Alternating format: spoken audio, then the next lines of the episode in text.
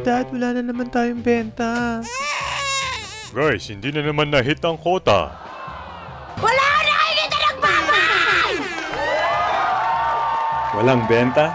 If you're a business owner, service provider, or anything in between, join Junji Gumiran and Aaron De La Cruz as they explore the tools, tips, tricks, do's and don'ts on how to sell stuff online. This is Wala Kang Benta, the podcast. Welcome to the Wala Kang Benta, the podcast. This podcast is created to help Filipino entrepreneurs, marketers, freelancers, anyone na may gustong ibenta. We'll try to help you with tips, insights, do's and don'ts on how to sell online. Ako po si Aaron De La Cruz. Hello. I'm a former insurance agent na sa kasamaang palad takot magbenta. Eh, but now I'm a business owner and marketer and I'm helping e-commerce businesses sell more. And I'm with my partner right here.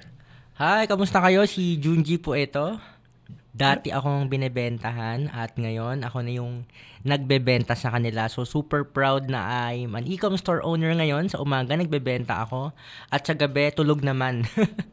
Tingin tayo ng tingin sa camera no? kasi we are recording this uh, live here in Pasig. So if you guys are in the area, wag nyo kaming puntahan kasi busy kami dito. Pag nasa Pasig kayo, daan kayo dito. Dala kayo ng kape. Ah, nasa metro kami. Pero sa wakas, no, natuloy din tong project na to, this podcast, because we've been talking about this for, since last year, di ba? When you first floated the idea na wala tayong magawa. Gawa tayong Yeah, halos podcast. one year in the making at masasabi ko rin na this is the most awaited podcast of the year. wow. Awitan natin dalawa kasi. This is the most awaited podcast of the year. So this is for all na gustong matuto ng digital marketing, Right, right. online selling, if ikaw ay business owner, Mm-hmm. freelancer. Sino pa ba yung mga pwede dito? Yung iba walang walang label eh pero basta nagbebenta sila Mm-hmm. and they want to do it online. So Scammer, no? Mga Di ba? Online phishing, mga gusto mo. Hindi, joke lang yun. online sabong.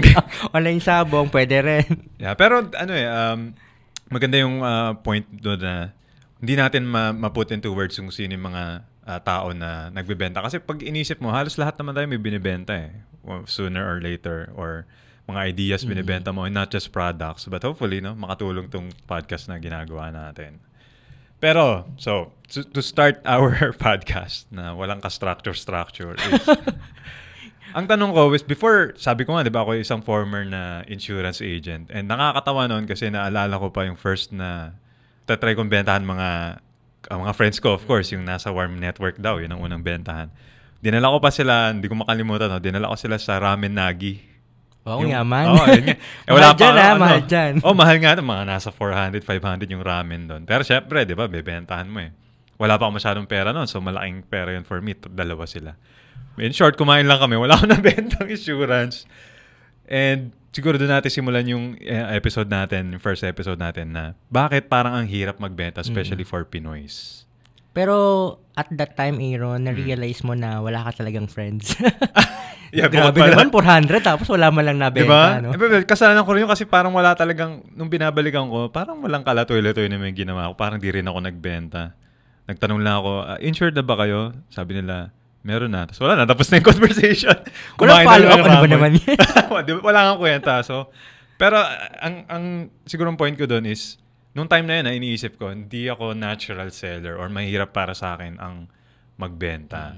So, I think most Pili- Filipinos, yung mga nakikinig dito ngayon, they they suffer from the same siguro limiting belief ba yun? Limiting mindset? Ano ba yung... nakakahiya eh. Parang alam mo yung feeling, ay naku, nahihiya ako magbenta. Tapos parang minsan like for lalo na mga nakikinig may mga insurance agent din na nakikinig din dito Mhm. na gets ko na medyo aggressive talaga yung selling no Okay. but most of the Pinoys kasi they don't want that kind of approach na be- medyo aggressive wala man lang nurturing okay. wala man lang marketing benta agad Right, right. So, yun yung pag yun yung mga tatry natin pag-usapan dito sa podcast na to. Mm. How how can we sell without really selling? Siguro yung you don't feel na icky, the- they call that term Mm-hmm. icky na parang ah, ayoko magbenta or nakakahiya naman magbenta or ayaw mo na mag-reach out kasi lagi ka nare-reject.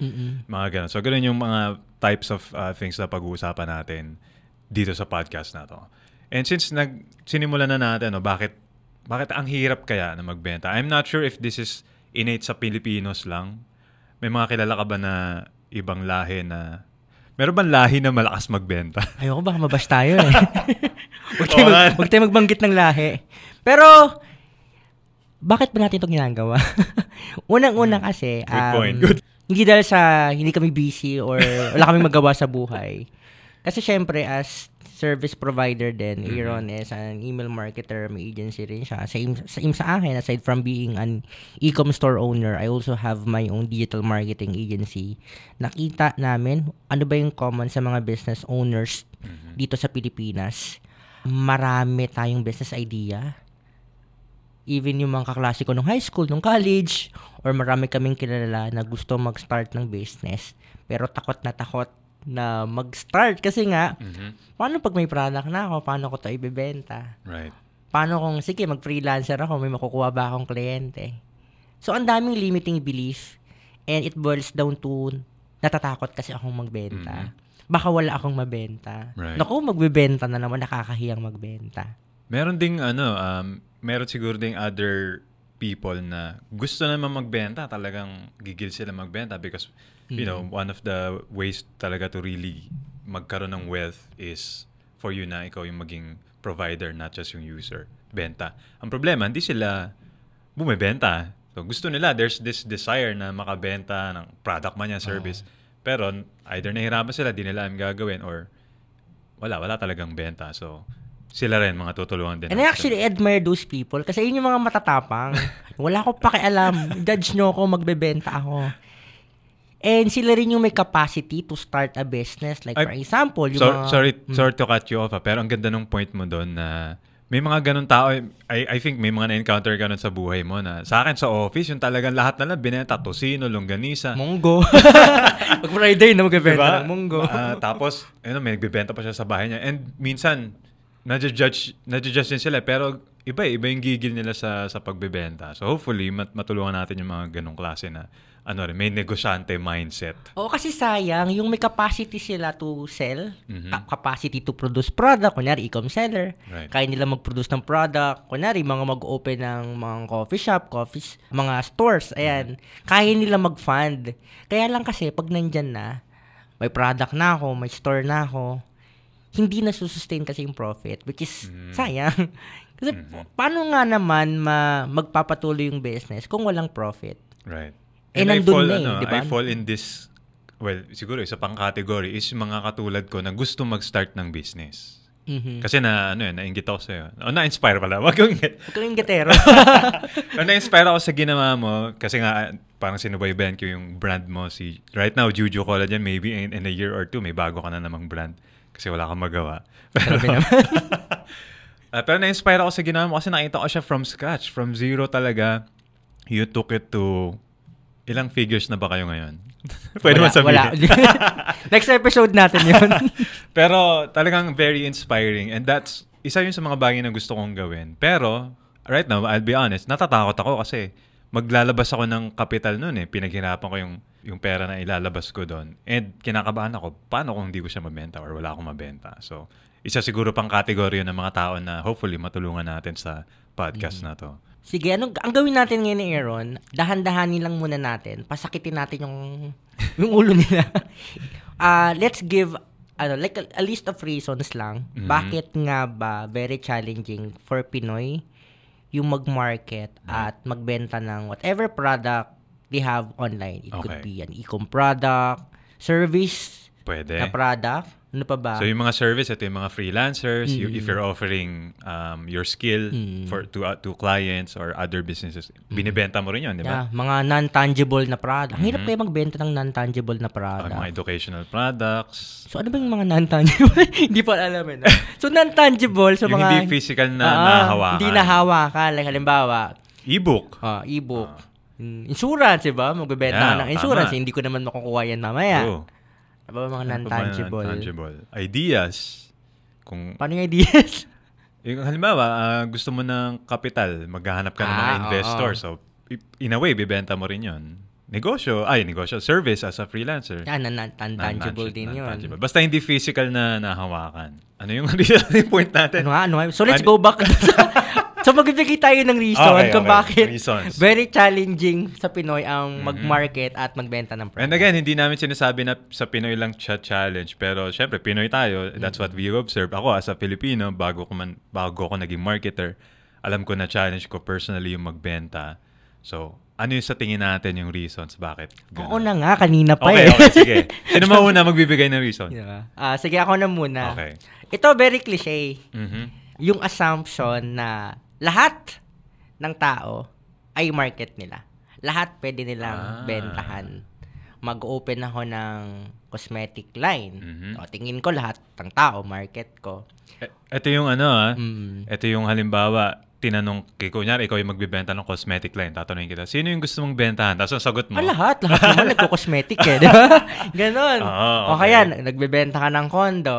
So, para kanino yung kondo? Right. Ah, two bedroom yan eh. So, lahat naman gusto ng two bedroom eh. So, parang ganon na, ay, two bedroom, so siguro that is for mga family. Kasi, mas kailangan nila ng mas maraming room. Aha. So, wala tayo, wala silang idea kung sino ba talaga yung dapat na tina-target ko dito. The thing kasi, if hindi mo kilala yung, kung sino ba talaga yung sinaserve ng businesses mo, hindi mo kasi maiintindihan yung, ano ba yung deepest desires nila. Mhm. So, hindi yun bastos ha, yung deepest desire.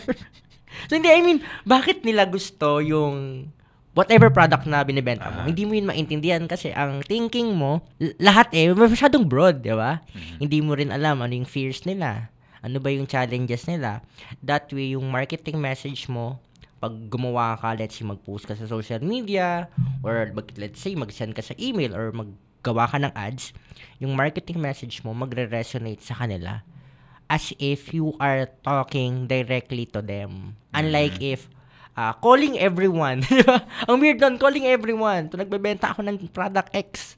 Bumili na kayo kasama ng product Y, di ba? So, they assume na lahat pwede nilang bentahan. Mhm. And that's one reason kung bakit hirap magbenta. Oo, kasi parang kung wala ka nga namang target market, or yung iba nga tinatawag nila to sa marketing term, ah, they call it avatar. Na pag Ah. sinabing avatar, sino yung ano yung description, Pinaka-ideal ah, ah, na- ideal market mo na most likely to buy your product. Mhm. And yun nga, nag-stem siya sa sa thinking na, kasi gusto mo ng benta, of course, bentahan natin lahat. Oo, Parang at saka yung yung feeling na ano, eh naku, kung ang target ko lang parents, eh paano naman yung mga single? Eh baka naman Ah, kumita ma- din ako doon. Ah, so- sayang naman yung kita. Yung Sabagay. yung tipo ay sayang. Ay sayang naman kung hindi, nat- hindi natin to i-approach itong market na to. Mhm. And I, I'm pretty sure pag-uusapan pa natin in, in deeper detail paano yung makuha yung mga desires na yan, yung fears na yan. In future Desire na hindi bastos, wholesome lang. Mga kagustuhan, dreams, yan. Hopes and dreams. So, in future episode, pag-uusapan natin yan how to find out those things. Kaya, di ba, stay tuned. Mo, may future episodes. Actually, hanggang episode 5 lang. Pero yun, so your point is, um, one of the reasons why nahihirapan magbenta ang mga tao is they don't know who they are trying to sell to. Ano, ano yung next? Salitan Ikaw ba tayo? naman, ako na lahat. okay. In my experience naman, ang isang reason bakit hirap magbenta, especially Pinoy, or ako na lang, gamit ko na lang sarili ko as, ano, is kasi, hindi ko alam kung tama yung term na gagamitin ko, pero mindset ba to or limiting belief na hindi hindi okay yung mga salesperson. Parang ayoko maging salesman, ayoko maging sales lady, ayoko. Kasi parang negative yung connotation natin sa mga tao nagbebenta. Probably because sa experience natin sa mga nagbebenta before. So, kunyari, not, ano, hindi natin binabash yung mga insurance people dahil pareho kaming, Ah, hanggang ngayon ba, ano ka? na, ah, naging insurance advisor din po ako. Oo. Insurance advisor ba tawag doon? Ay, financial, advisor. FA, yeah. So, ako, Sun Life, ikaw. Sun Life din ako. Okay. okay. So, dati, dati, naging insurance ano. Pero, di ba ngayon, ang hirap, at least in my experience, hirap magbenta yung mga, let's say, yung nagbebenta ng insurance. Or ayaw nilang pumasok sa ganong klase ng negosyo. Kasi ayaw nilang ma-brand na, yun nga, salesperson. Parang ang, ang pangit, at least sa, siguro sa, sa culture natin, or sa sa Pil- Pilipinas in general, parang ang iba yung kakaiba yung tingin sa mga Parang, ganun. I think the word is allergic sa ano. Yun. Allergic pag Allergic yung mga tao. binibentahan. Like, ang pag sinabi mo salesperson, ang mga nai-imagine is yung mga nag ano ng condo sa mall, nag-offer ng condo sa mall. Ale, guys, ako kung nagbebenta kayo ng condo, hindi namin kayo binabash. Kayo yung gusto namin tulungan actually uh, with this podcast. Pero yun yung ano eh, uh, yun yung ano ba tawag doon? Hindi connotation eh, tingin, outlook sa Ah, mga branding. branding. Ganon yung tingin ng tao sa mga nagbebenta. So I guess that's one one reason bakit hirap magbenta is hindi natin ano ba ano ba talaga dapat yung isang ano ano ba yung tamang approach? Parang ang layo nung, nung sinimula na ID ko, ang layo na Hindi tama naman ano yung tamang approach. Para sa- hindi ka oo. mapagbintangan na you're, that, you're that kind of salesperson na siguro ang ang pinaka ano doon is paano ka magbebenta ng ah, hindi yung feeling mo kadiri yung ginagawa mo. Yun na lang siguro. Kasi yun yung na, na-feel ko dati when I was trying to sell insurance. Parang, ano ba, hirap naman ito. Parang kadiri naman, ang hirap maganyan. So, yun, yun for me. Yung second reason. Na parang hindi naman siya reason. Pero mindset, it's how Ah, you, okay. how you look at selling in general. Ah, I think kasi ako, ah, ang take ko lang din dyan, nung naging financial advisor Hmm. din ako, what I fail to do kasi is to build relationship Mm. with my market Right. na with the ano with the goal in mind na kailangan makabenta ako. May quota Pero, kasi. Oh, may quota, 'di Ah. ba? With the goal in mind na dapat makabenta ako, makaklose ako. Nakakalimutan ko yung mag-build ng rapport, Mhm. mag-build ng relationship. Yung tipong proposal agad, 'di ba? May may magandang ano, may magandang nag, ah, story ako diyan. May medyo nagano tayo lumis tayo Yeah. pero so sabi nga 'di ba mas mas effective kasi when you build relationships. So gawin na lang natin sample yung nagbebenta ka insurance. So instead of doing yung cold parang rapid fire na Ah. lahat ng friends mo ay PPM mo na isa-isa. Better approach would be to build relationships muna with them. 'Di ba? Lalo na kung di, ko, di mo naman sila kilala. However, may nagtanong sa akin yan. Sabi niya, okay yung ganyang approach, kaso kailangan ko lang kumain today. Yun yung sabi niya kasi it will take time to build Ah. relationships, di ba? So, hindi naman natin kailangan sagutin yun in this episode. Pero that's a valid concern na, sige, magbibuild ako ng relationship, pero it will take time. Eh, kailangan ko ng kumota ngayon. Paano Mm-hmm. kung matanggal na ako as as agent or whatnot? Di ba? Pero So- building relationship doesn't mean ano naman, no? Like, jojowain or Aha, totropahin. tama, tama. jojowain or totropahin. Building relationship naman means like, ano lang, yung number one dyan, building rapport na hindi ka kaagad benta. Pangalawa, knowing then the problem, Mhm. Challenge, at saka yung goal nung market na yon kung bakit na kailangan ng isang bagay. As if you wanted to know them first before you offer them something. Para yung i-offer mo naman, personalize. Hindi yung, ah kasi nagbebenta ako ng ganito, ito lang yung bebenta ko. So, dapat fit yung kailangan ni market mo or ni client mo doon sa whatever you are selling. Nasagot na ba natin agad? Hindi ko na nga alam saan napunta yung usapan natin. Pero ang ganda nun ha. Um, in future episodes, let's talk about yung ganyan. Kasi, especially if you're selling something na, yung, yung pwede mong i-customize. Like insurance. Nako-customize yung insurance, di ba? Hindi lang naman VUL ang pwede mong ibenta eh. There's yung traditional, nag-insurance. Parang insurance podcast na to ah.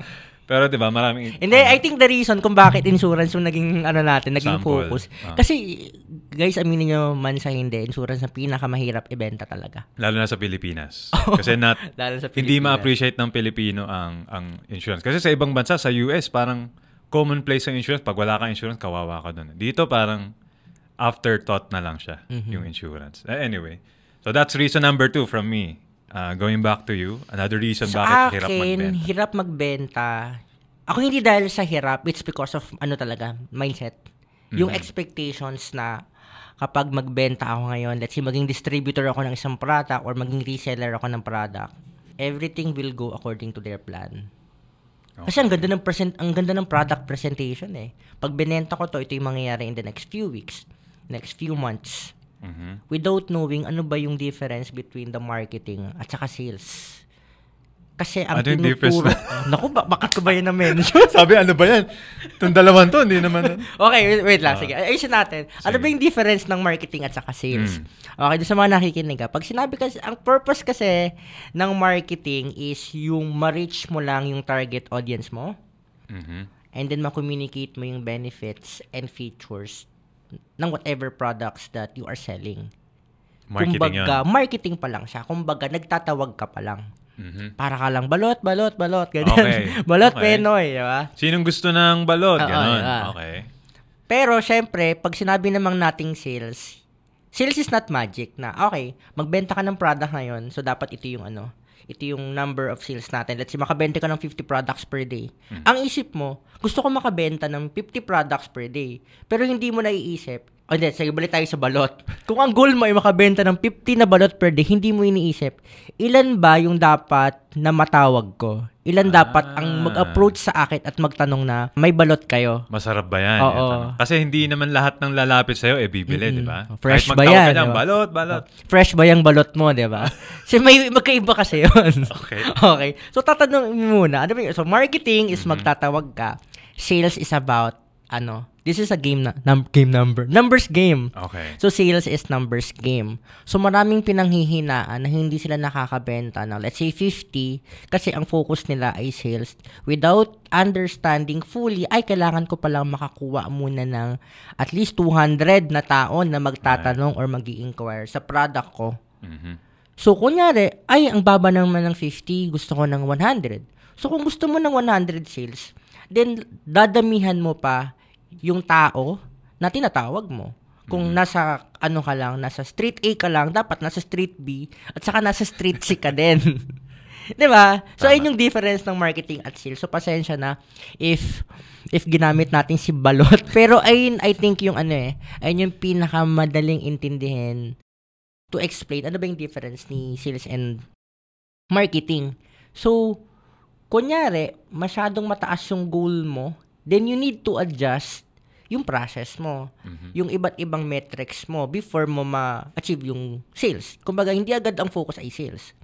It could be, kung nagbebenta ka sa Facebook, Instagram, 'di ba? So focus ka on the number of inquiries. Kung ikaw naman ay nagbebenta sa website, mag-focus ka on the number of traffic na dinadala nyo sa site, sa website mo. Ganun din sa mga nagbebenta sa Shopee or Lazada. Kahit may store ka diyan, kung wala namang pumupunta sa store mo, tapos mag expect ka ng benta, then wala ka talagang mabibenta. Mhm. So, pasensya na ako medyo ulit ah.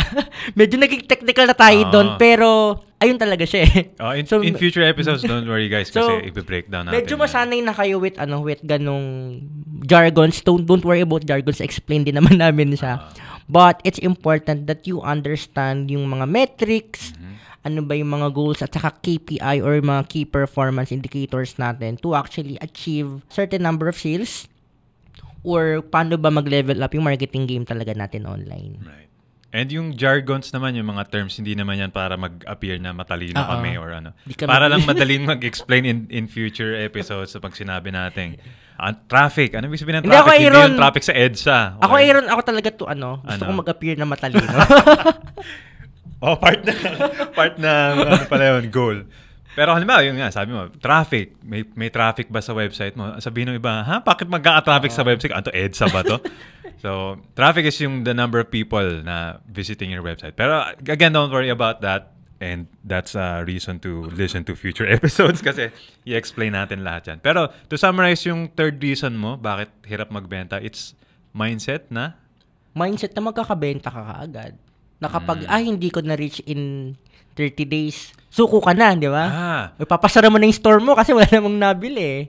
Right, Eh, ang right, focus mo ay benta. Hindi ka nagpo-focus on marketing, hindi ka Mhm. nagpo-focus on metrics, etc. So parang ang ang ang nakuha ko dun sa sa point mo na yan is yung sales, yung actual na benta is the end ano na. Kumbaga sa lahat ng ginawa mong proseso, yun na yung end na result, end result.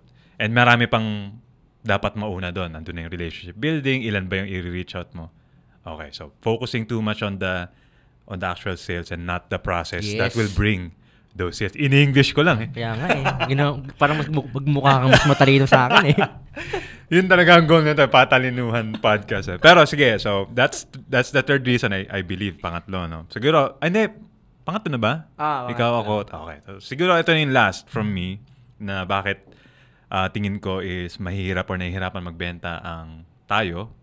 Sa akin naman is technology. So, ibig sabihin or is hindi alam kung ikaw man ay business owner, freelancer, kung sino maka ka man na gusto magbenta.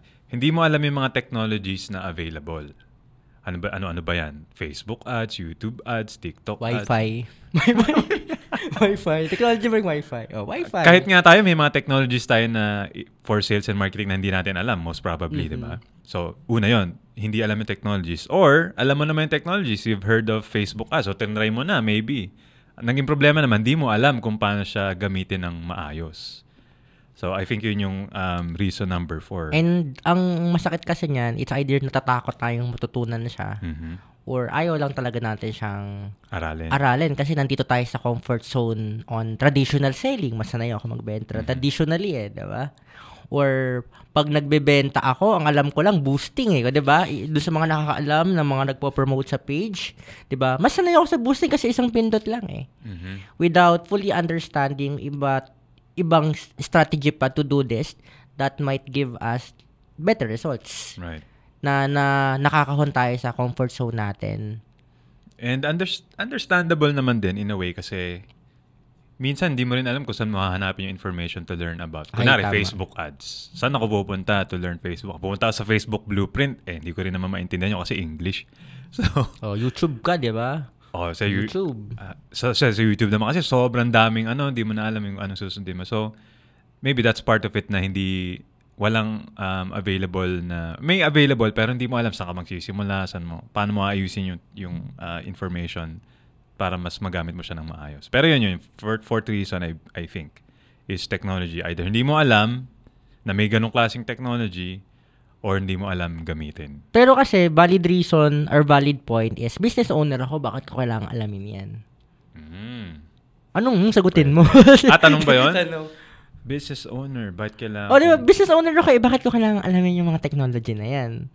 Ah, well, kung balak mong mag-hire, o una, kunwari, business owner ka, pero wala ka namang pera to hire others, other people to do it for you. Gawin na lang natin sample yung Facebook ads. Alam mo na Facebook ads is powerful in selling your product. Kasi nakikita mo sa ibang business owner, gumagamit silang Facebook ads. Tapos ikaw, business owner, wala ka namang pambayad sa freelancer or kung sino mga mag-aasikaso sa Facebook ads mo. So that's one reason. Aralin mo kasi wala kang pambayad eh. Pangalawa, kung meron ka namang pambayad, you'd want to know kung tama yung ginagawa nung hinire mo. Kasi mamaya sinabi niya, boss, sorry. Ano talaga eh, bin- binagsakan ka ng jargon, no? Mataas naman yung likes natin ah. Ang dami naman nagko-comment ah. Oh, ta- so ikaw, ah, ganun ba? O sige, sige, ito, ito pa ang budget. Kahit wala kang benta. So, hindi mo alam kung tama ba yung ginagawa niya or hindi ka nga makapag-suggest na let's do it this way or this is working, let's do more of this. So, yun yung reason na dapat inaalam mo, mo pa rin siya. Ikaw, business owner ka, pero expert ka rin dun sa technology na ginagamit mo. Kasi, Ah, ako naman kasi as business owner, na, gusto ko ng ano, mga pang-quote. Ano ba maganda mo? Quotable quotes. hindi, hindi, hindi. As business owner kasi syempre, ito sa mga nakikinig din na entrepreneur dito, whatever businessman na meron ka, as business owner, pinasok mo to, Mhm. 'di ba? So panindigan natin 'to. At pag pumasok ka sa business, you have to give it 100% all out. Hindi pwedeng half-hearted ka kasi kapag half-hearted ka tas business owner ka, 6 months, 9 months, 1 year, magsasara na yung business mo. Kasi limited lang yung alam mo at ayaw mong matuto ng tuloy-tuloy. ba? So, ano ko mga tinamaan na business owners na half-hearted. pero, pero ano ah, um, kasi part, I, I can say na part din ako ng mga ganong ah, demographics ng business owners. Even before, before pa na hindi ko naman alam tong marketing or sales na ganyan. Gusto ko mag-business kasi, you know, kasi sa mga employees pa rin dito hanggang ngayon, I've been an employee for maybe, ilan ba, ilan taon na ba ako? Baka lumabas yung... Pero years, no? So more than a decade na akong em- empleyado. Nagano ka doon, no? Medyo na ano, Sa napasubo podcast ako. pala tayo. Baka malaman yung age Oo. ko. Pero yun, um, alam, dumating ako sa point na ah, being an employee, naisip ko talaga, I know maraming employee na makikinig sa atin dito, dumating din sa sa point na naisip nyo, hindi kaya yaman as an employee. Unless dumating ka sa mga CEO levels, super um, country manager levels. O, hindi naman. Grabe naman. Ay, well, yun yung thinking ko dati. Kasi pag yung mga low-level employee ka lang, uh, rank and file, or even yung mga manager, kikita ka pero it's not yung parang sabihin mo na magkakaroon ka ng freedom talaga. ah. Na to the point na you know, kaya mong gawin yung mga gusto mong gawin or kaya mong bilhin yung mga gusto mong bilhin. Ano nga, ba't ko nga sinabi? Paano, ah, yung sa mga ano, sa mga bi- gusto maging business owners pero half-hearted. Ay, ah, Yan. Kasi, yan. ano siya eh, parang biniview natin yung business muna as something na sideline. Yan. Ah, ah, yan. Sideline. Kasi empleyado Racket, pa ako racket, eh. no? Racket Oo, lang. racket. muna. Yan. So, yung, yung, yung point mo is, na kapag nag-decide ka na talaga to be a business owner, talagang kailangan mong mag-all in in terms of siguro investment ng time, investment ng energy mo, and hindi mo siya hayaan na mag-fail. And it's it's one of the Mm. Yeah. things nga na, na And I think, I think ano na to, ano, this is another, like, this is a bigger topic eh. Aha. Ah, na kapag business owner ka, alam mo yung difference ng mga successful business owner yung kumikita ng milyones Mm-hmm. versus dun sa mga business owner na i-stack to earning 3,000, 5,000 per day. Pesos. Yung mga, yung mga sakto-saktong business Ah. owner na hindi naman malaki hindi yung kita. Ang difference nila is itong mga successful business owners, they give it their all. Finance, time, energy, effort, yung feeling na umalis sila sa corporate world expecting na na ay hindi na ako mag mag na 9 to 5 hindi na 8 hours per day paglabas nila 24/7 na pala. Welcome to the real world mga business owners. So they give it their all talaga. Mhm. And sila usually yung mga nagiging And, successful. and Kasi, siguro ang tanong ko doon, Mm. bi- bilang ikaw yung business owner and ako, I'm just getting into business. Maliban doon sa smaller uh, freelancing gig ko, worth it ba lahat? Namatay na yung video, pero worth it ba yung lahat ng ibubuhos mo na, let's say, 95 ka lang na employee ka, nung naging entrepreneur ka, naging 24-7 ka nagtatrabaho. Is it worth it? kung worth it, oo naman. Yun na yun. Magpo-pod- Ay, wala, wala nang kadugtong, ano? Magpo-podcast ba ako dito? Daladami kong time kung hindi siya worth it. Hindi, worth it siya kasi this is something bigger, ano eh. Like, may bigger purpose siya. Na this is not about me lang. It's about the people that we are serving, the employees na nasusupport namin yung lifestyle, yung buhay because of the business that we are building. And syempre, the the impact it ano na ginagawa niya sa mga sa mga sa mga tao. Hmm. And I think that's one ano eh, that's one satisfaction as ano rin as a business owner. Hindi nawalan tayo ng energy. o para tayo magjo-joke niyan. Uh, so, i-summarize lang natin yung uh, napag-usapan natin in this first episode and hopefully may nakuha naman kayo at di kami kusan saan nagpunta at uh, lumabas yung kalokohan namin, kajologsa namin sa episode na to. We talked about ano yung mga challenges, especially sa ating mga Pilipinos, bakit ang hirap magbenta. And we kind of alluded to sa sino Actually, mga tao. ano madami pa, madami pang ano, madami pang reason Reasons. kung bakit hirap magbenta yung mga yung mga Pinoy. And if meron kang idea kung bakit ba hirap magbenta yung Pinoy, you can ano, you can tag us, 'di ba? Aha. Use hashtag. Hashtag. Wala kang benta. Ah, use hashtag wala kang benta. And then, ah, you can post post naman ito sa social media mo, share mo tong episode na to. And share din ano ba yung tingin mo bakit hirap magbenta yung Pinoy and what you can do about it. Mhm. And to wrap this episode up, that's uh, our first episode about Mm-hmm. bakit hirap magbenta and we gave four reasons why we think na um, mahi- nahihirapan magbenta tayo as business owners. Mm. And, and, and, and super proud ako, nasusuper proud ako sa ating dalawa. Na, na, nairaos kasi, tong ano. Kasi sa totoo lang, ah, medyo, medyo kinakabahan kami to do our first episode. Wala kaming idea kung paano siya gagawin. Parang dapat ba seryoso? Dapat ba mukhang matalino? so, so, ayan. Hopefully marami kayong natutunan on our first episode. And syempre, we are looking forward to ano, to give more values pa about marketing, selling, digital marketing on our next future episode. So, sana um uh, support nyo kami by sending sila ulit. Gcash. Gcash. Gcash na lang. And if meron kayong questions or feedback, just send it to, right now, email pa lang namin generic is walakangbenta at gmail.com. So, feedback, questions, gusto nyo ma-feature dito, hindi pa pwede. Kasi wala pa kaming budget para sa inyo. But yeah, uh, just email us sa walakangbenta at gmail.com. And with that, we end our first episode. I'm Aaron De La Cruz and At si Junji pala. This is Wala Kang Benta, The podcast. If you like our podcast, consider signing up to our email newsletter. It's where we highlight cool things we found online, including apps, books, new hacks and tricks to help you sell more. Plus, it's 100% free. Just go to walakangbenta.com to sign up.